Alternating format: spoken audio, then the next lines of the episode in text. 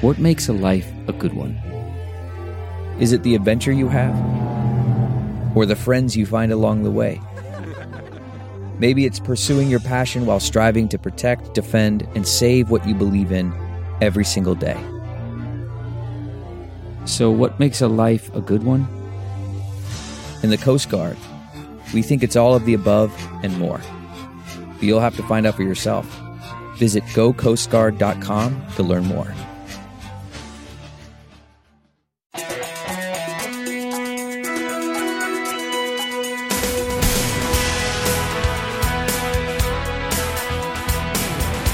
Welcome to Hollywood and Levine. I am Ken Levine, your podcast host, and they say that brevity is the soul of wit. I don't know if that's necessarily true. I believe it is, and I do know that brevity is certainly a key component in getting a laugh. Because the fewer words you use, the faster you can get to a concept, the better your chances are that the listener audience, reader, whoever, is going to be able to pick up on it and get the joke and get the laugh. If they have to wade through a sea of verbiage, uh, it's going to be very, very difficult. So you're always trying to find a, a way of shortening that speech. And is there a couple of words that you can get out of that joke line? And so that's what this episode is going to be about. I call it the 10 second rule. And uh, before I do that, I'll tell you a story. And this was when my daughter Annie was in high school and she wanted to join the um, theater group. And you had to audition, you had to do a monologue from a play. And your monologue could only be like two and a half minutes. So Annie wanted to do a monologue from Plaza Suite, the Neil Simon play. It was a that last episode, the thing about the wedding, and there is a very funny long speech that the bride gives. I think it was Joan Cusack in the movie, but whatever it is. So I timed Annie's monologue, and it came out to be like 315. And I said, okay, give me the speech. And I went through and I thought, I betcha I can find some trims. I betcha I can find some repetition. And again, this is Neil Simon, okay? So this is this is God I'm rewriting here. Like how many people rewrite Neil Simon? And I may get an angry letter from his his foundation uh, if somebody hears about this. But for the purpose of this audition, I cut it down, and Annie did the new version and got it in under two minutes and 30 seconds. And she auditioned with that, and she got into the Brentwood Theater Company. Congratulations. But again, even Neil Simon, you can find ways of trimming large speeches. And when my partner and I write a script, whenever we have a what we think is like our last draft, we will go back and anytime there is a big speech, we will find some way of trimming it. And so far, in years of writing for television and the theater and the screen, we have never come upon a long speech that we have written that we were able to say, "Up, oh, you just can't change word." It's like you need every single syllable in this speech. No, there's always stuff you can trim. There's always stuff you can trim. So, with that in mind, let me talk about my 10 second rule.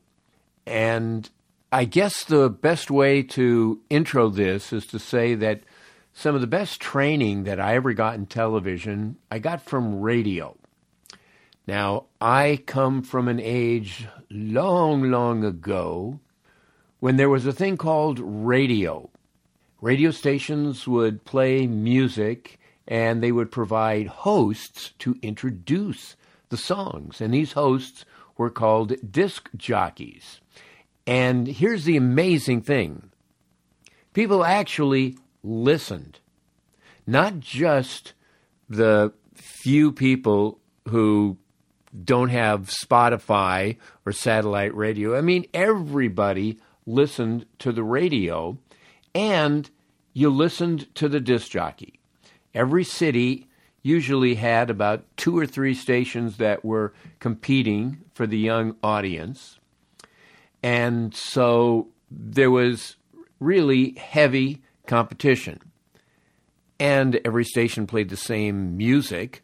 So it was the promotions, it was how loud, how different, how interesting your station could be. And so personalities were really valued. You listened to and loved personalities. And it's amazing when I think back, and again, okay, boomer, but, you know, back in my day, you know, there would be some discussion. I don't know whether I'm a Democrat or a Republican, uh, whether I'm a conservative or a liberal, but you sure knew which of the two or three radio stations in your market you were a fan of. You know, it was just an absolute part of your life. I'm going to go off on a tangent here for a, a second about Top 40 radio. Do you know how it got the name Top 40? Well, the legend goes, and I'm going to get into the comedy, believe me, I will, but the legend goes that a Kansas City station owned by a gentleman named Todd Storz, well, Todd was in a bar one night and he was with a bunch of people. He was hearing the same songs on the jukebox because customers would come in and customers would come out, and as they would circulate in and out, uh, they would be playing their favorite songs, and so you heard the same songs over and over again. And then an interesting thing when the bar was closing, and Todd and whoever he was with were still in the middle of their conversation, so they were like hanging back. And now the waitresses are putting the chairs on the tables and getting ready to leave. And the waitresses and the bartenders are going up to the jukebox and they're putting in their dimes and they're selecting the same songs that had been played all night long. And that's when Todd Storz got the idea like, whoa, you want to have a successful radio station? Just play the same songs over and over and over. And since at the time, disc jockeys worked four hour shifts, and each disc jockey played about 10 records an hour, they arbitrarily called it the top 40. And then in later years, other stations uh, reduced it to 30. And at one time, WABC, the big station in New York, well, they would play the top five records every 70 minutes. Oh my God. And imagine when Hey Jude was the number one record. Oh, yeah, just hearing it uh, makes my head explode. Anyway, there was a lot of personality, but there was also a lot of just drivel. Disc jockeys just going on and on about nothing. And then in the mid 60s, there were a couple of radio visionaries, Bill Drake and Ron Jacobs, and they realized that 80% of the time, DJs were just spewing nonsense. So they created a format that really restricted the disc jockey chatter. Music was the key element of that formula, and disc jockeys had to limit their rap from endless two and a half, three minutes between records to however long the song intros were. And back then, they were usually between like 8 and 15 seconds. So that's how long a DJ had to talk. And here's the thing that might surprise you 15 seconds is an eternity. A skilled disc jockey can say the call letters, his name, the time, song title, artist, and still get in a one liner without speaking all that fast. I mean, think about it 15 seconds is a long time. And I'm going to prove it to you because I am going to say start, and then I'm going to let 15 seconds go by. Ready? Start.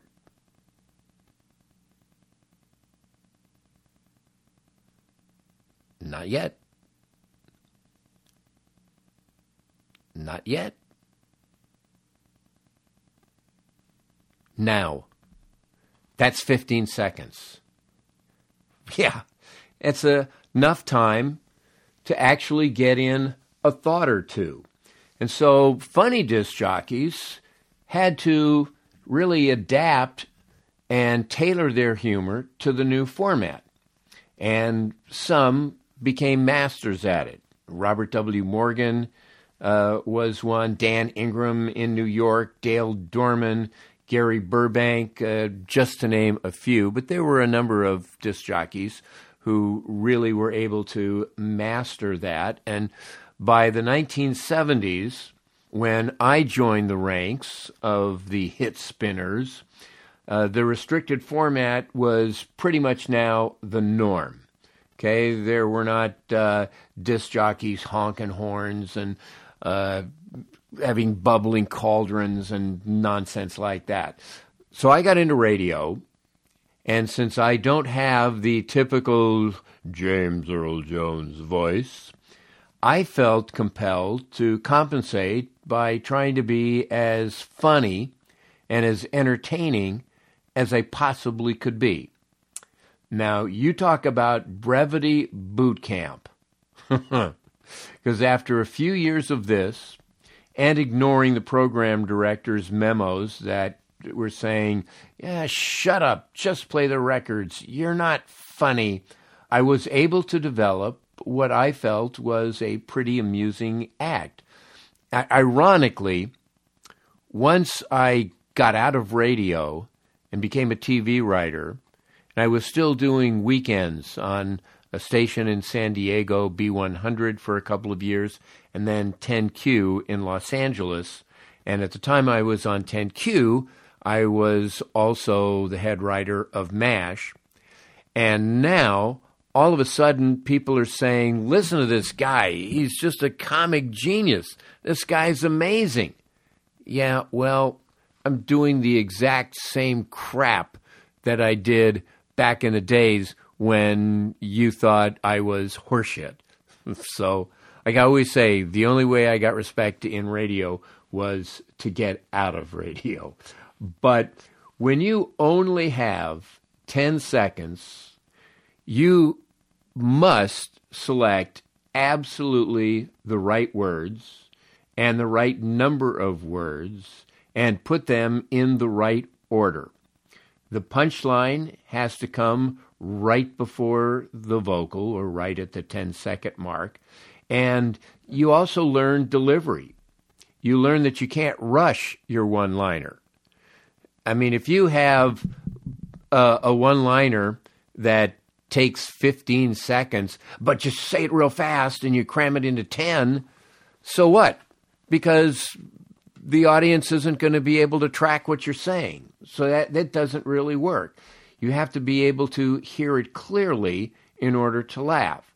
And here's something else that you need to consider pauses. Pauses are effective. If you've got 10 seconds, it doesn't mean you have to talk for 10 straight seconds. You can talk for four or five seconds and then to emphasize something, you pause. You change your delivery a little bit.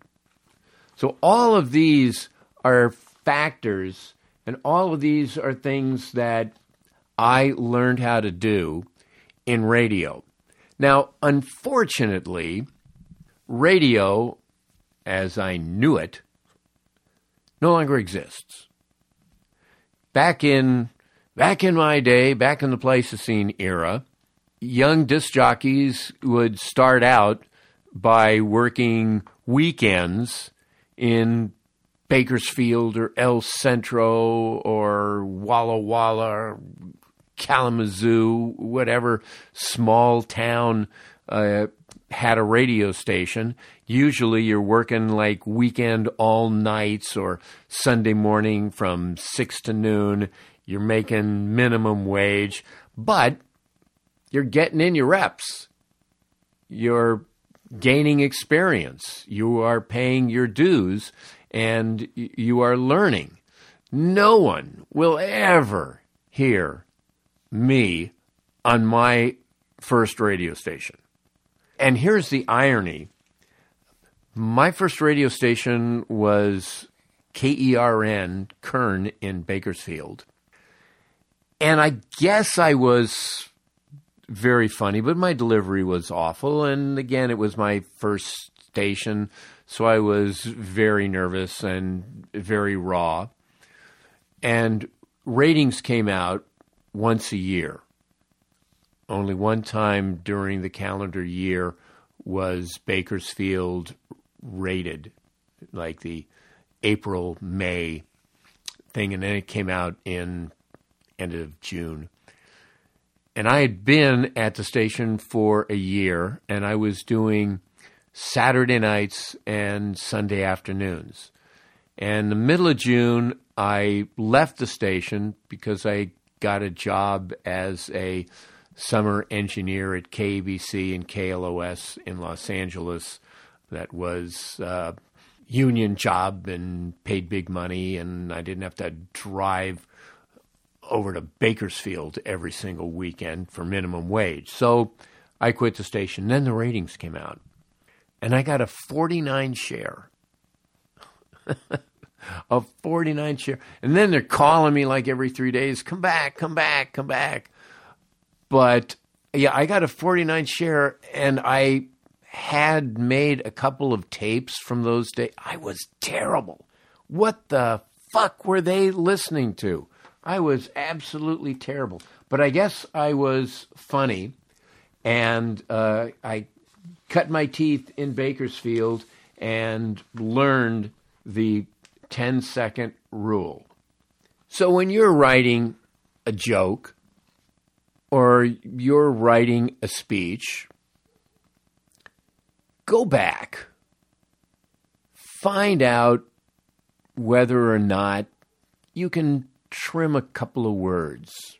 You can move things around a little bit and make it faster and sharper.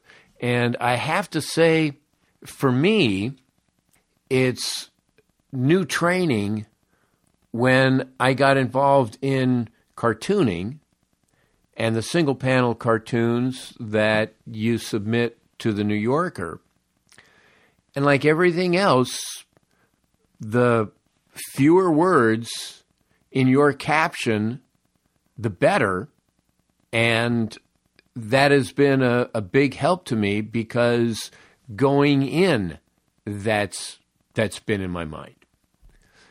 And I'll end by saying one other thing. Another example, another story. I had written a screenplay. This was in the mid to late 90s. I had written a screenplay and there was an organization in New York that was holding screenplay readings every Monday night. People submitted their screenplays and they would select one a week. And it was held in a cafe and you had an audience down in the village, and they had a casting director help you put together a cast for your movie if your movie was selected. So they selected my screenplay. And they said to me, We have a guy who will go through and trim stage directions. And I thought, wait, I don't want anybody touching my screenplay. They said, no, no, no. It's up to you. You can use as much or as little of what this guy suggests. But since screenplays are generally heavy on stage direction because you're describing a lot of the visuals and movies are visual art, it tends to have a lot of uh, stage direction and it kind of helps to thin it down. Now, I always prided myself on my brevity in stage direction. So I said, okay, let him have at it. And I figured he's going to go through it and go, wow, this is good. This is fine. This is great. Well, a few weeks later, I get the script back. Oh my God, it looked like one of those redacted documents that you see from time to time on the news. Page after page, it's like blocks are just in black sharpie, just blacked out, blacked out, blacked out. When I first saw it, I was like, "What the fuck?" And then I then I went through it page by page, and and, and I'm like, um, okay, yeah, I see that, yeah, no, he's probably right there. Okay, yeah. Long story short, I ended up using all of his cuts, his suggested cuts, and again, that was an eye opener, and it it taught me a lot because I thought I thought I was being judicious in my stage direction. Turns out I was not. And you probably are not either. So go back through and really cut down stage direction, cut down big speeches, cut down punchlines, just make the script as sharp as you possibly can. And with that, I'm going to cut down this podcast. Okay, instead of being 30 minutes of me just prattling on, it's only going to be like 23 or 24. So uh, that is advice for this week. Now, better advice comes next week. My guest is going to be Robin Schiff, and Robin has written a paper with suggestions for writers. It's it's gold. And so Robin and I are going to go through her little treatise and great, great suggestions for writers. You know, the mindset and how to get going and really, really good stuff. But that's next week. Our thanks, as always, to Adam and Susie Meister Butler, to Howard Hoffman, Bruce and Jason Miller, also to John Wolfert. And if you want to get in touch with me, my email address is hollywoodlevine at outlook.com. That's hollywoodlevine at outlook.com. I am on Twitter. Oh, I'm not on Twitter anymore. I don't know why I keep saying that. Um, I am happily not on Twitter, nor am I on X. I am on Facebook and I am on Instagram. And if you want to see my cartoons and my brief captions, uh, you can go to Hollywood and Levine. Thanks so much for listening, and we will see you next week right here on Hollywood and Levine.